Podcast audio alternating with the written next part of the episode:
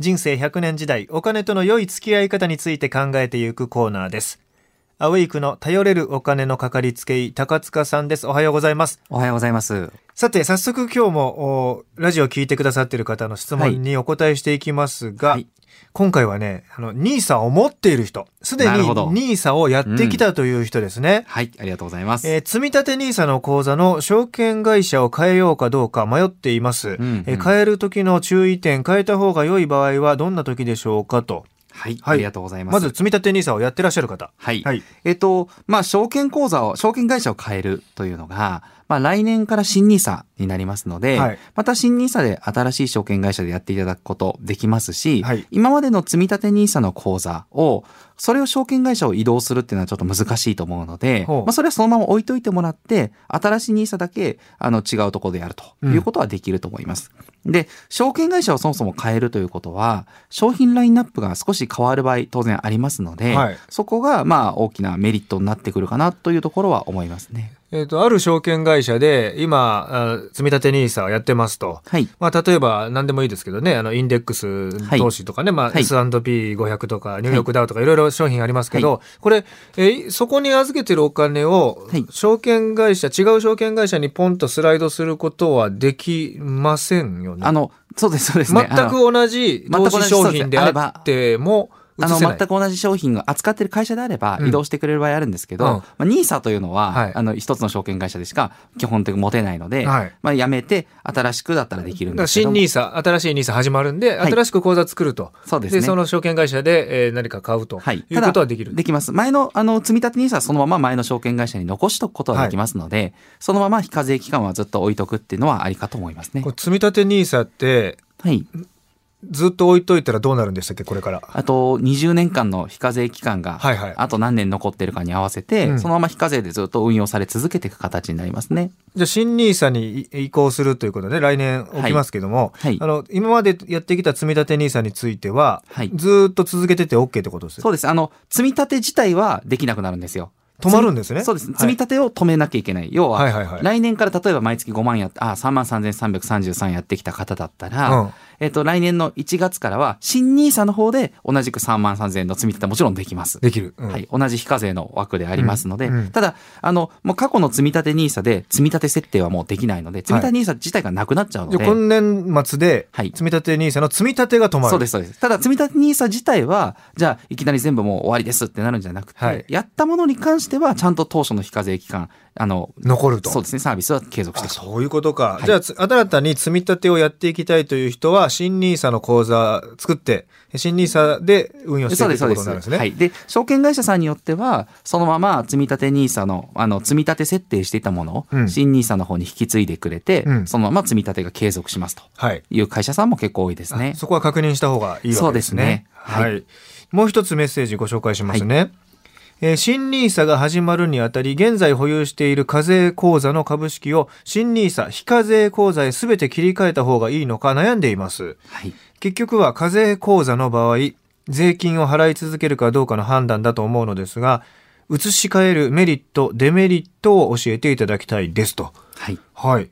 そうですね。あの、まあ、その新 NISA でも非課税ですけども、うん過去の NISA ももちろん非課税なので、うんあの、過去の NISA が非課税である間は、あの、まあ、例えば5年間、NISA って5年なんですけども、5年間の非課税である間は、まだ期間残ってるんであれば、そのまま置いといてもらってもいいと思います。うん。移し替えると、もちろん新 NISA の方の新しく枠を使ってしまうことになりますので、うんうんえっ、と、積立投資枠っていうのが1年間に120万円。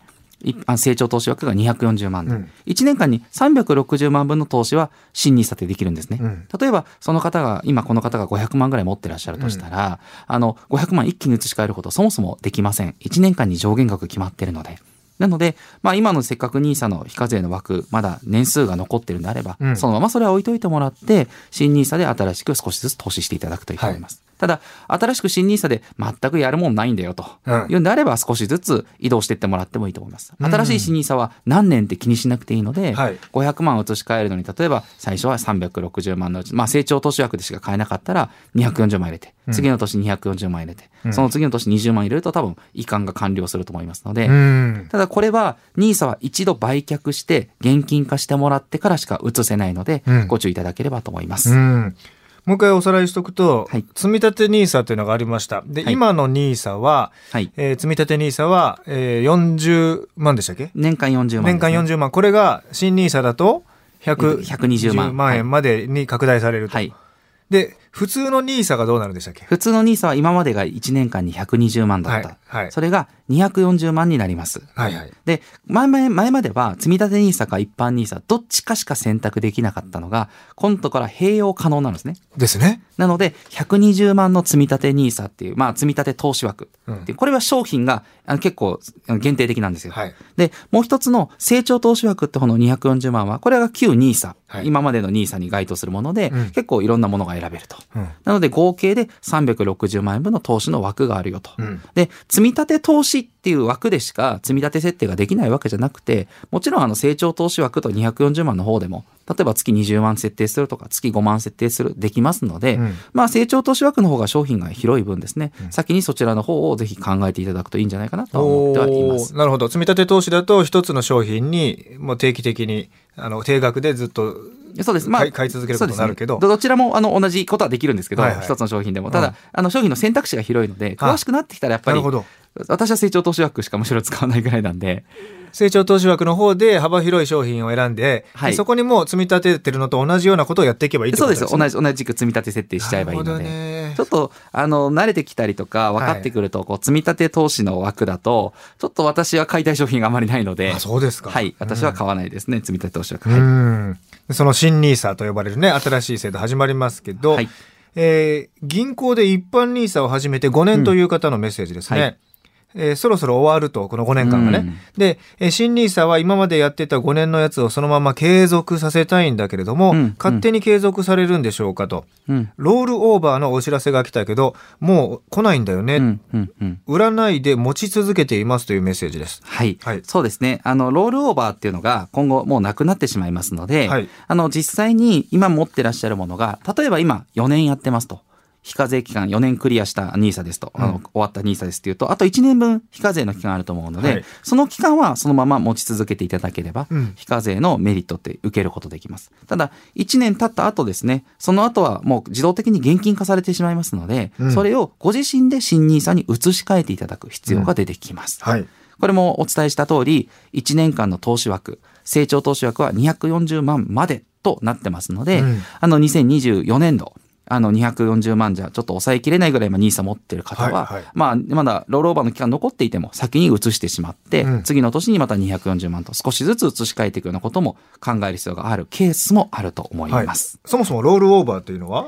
ロールオーバーっていうのは、もともと、まあ、NISA とかであったんですけども、120万円に1年間投資枠があったんですよ。それが5年間経過したってことが前はあったわけですね。5年経過した後、まだ投資枠残ってたら、次の新しいその買い付けの枠の120万にそのままスライドしてそっちに使うよとうん。いうのが過去はできたんですね。うん。それが今後はできなくなるうんという形になります。うんなので置いといて、そのまんま120万入れっぱなしで、あの、本当は120万の全部で総額600万過去の NISA、まあ今の NISA ってできたんですけど、マックスやった人で。そうです、そうですよね。その120万しか買ってなかったら残りの枠残ってるじゃないですか。はいそれで今の持ちっぱなしして5年で終わるんですけど、うん終わった時にまだ枠残ってるから、新しい買い付けの方に回してくれと。うんそれを、それをロールオーバーって言うんですけど、うんそのまま、はいはいまた非課税期間5年間延長みたいな形で。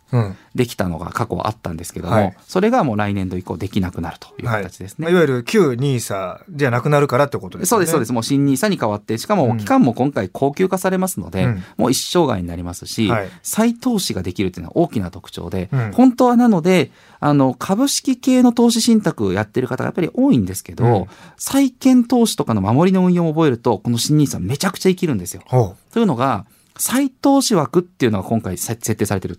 あの、今までの NISA だと、一度買ってしまうと、例えば120万使うと、もう残り480万しか枠ないんですね。うん。この120万は、まあ、例えば1回増えてやめたってやってももう残りその120万の枠って復活しなかったんですけど、うん。今度の新 NISA は120万例えば投資してちょっと1回増えて守りの資産である債券に移しましたとそうするとまたその120万って復活するんですよ。うん何度でも入れ直しができるんですね。うんなので株式ファンドで非課税で育てて、うんそれを債券に移して、そしたらまたあの非課税の枠が空いてと。この循環がうまく取れるようにはなりますので、はい。それは気づかないとやらないですよね。そうですね。特に、まあ、債券投資とかの守りの運用っていうのを知ってると、ん。株式で育てて、うん。債券に入れて、債券からさらに使うってなったら現金に入れてと。うん。この3つでこう、うまくバランスが取れる人だと、すごくいい制度だなと思います。そうかそうか。そういう使い方ができるんですね。はい、はい、今日の番組放送内容はアウェイクのポッドキャスト Spotify や Apple のポッドキャストでも聞いていただけます。